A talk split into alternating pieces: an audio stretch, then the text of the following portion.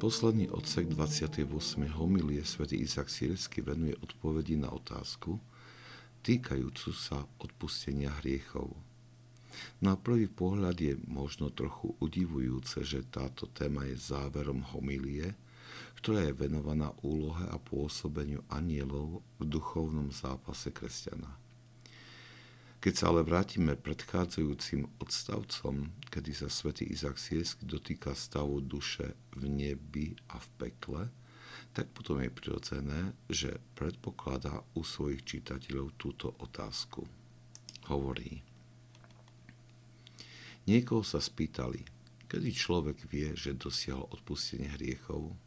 Odpovedal, keď vo svojej duši dôjde k vedomiu, že úplne nenávidí hriechy s celým svojim srdcom a keď sa správa vo svojich skutkoch spôsobom, ktorý je v protiklade s predchádzajúcim spôsobom života.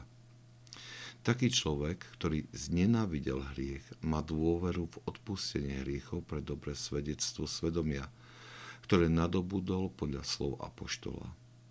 Tým ukazujú, že majú požiadavky zákona vpísané vo svojich srdciach, čo im dosvedčuje zároveň aj ich svedomie, aj ich myšlienky, ktoré sa navzájom obvinujú alebo i bránia.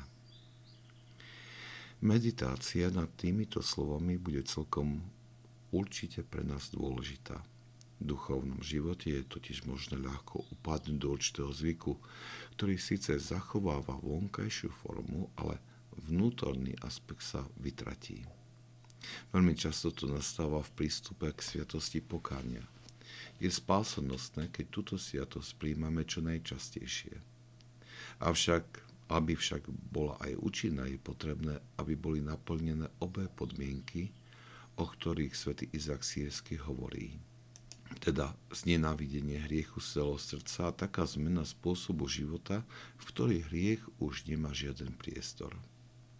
Aj keď sme si vedomi týchto požiadavok, málo kedy sa stáva, že ich naplňujeme s takou radikálnosťou, ktorá im prináleží.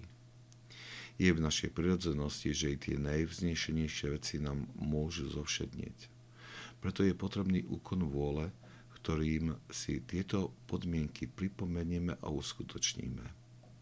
Je to súčasť nášho duchovného zápasu – ľahostajný prístup v tejto oblasti, ako aj v ostatných aspektoch duchovného života nielenže znemožní akýkoľvek rast, ale môže viesť k smrti našej duše a strate väčšného života.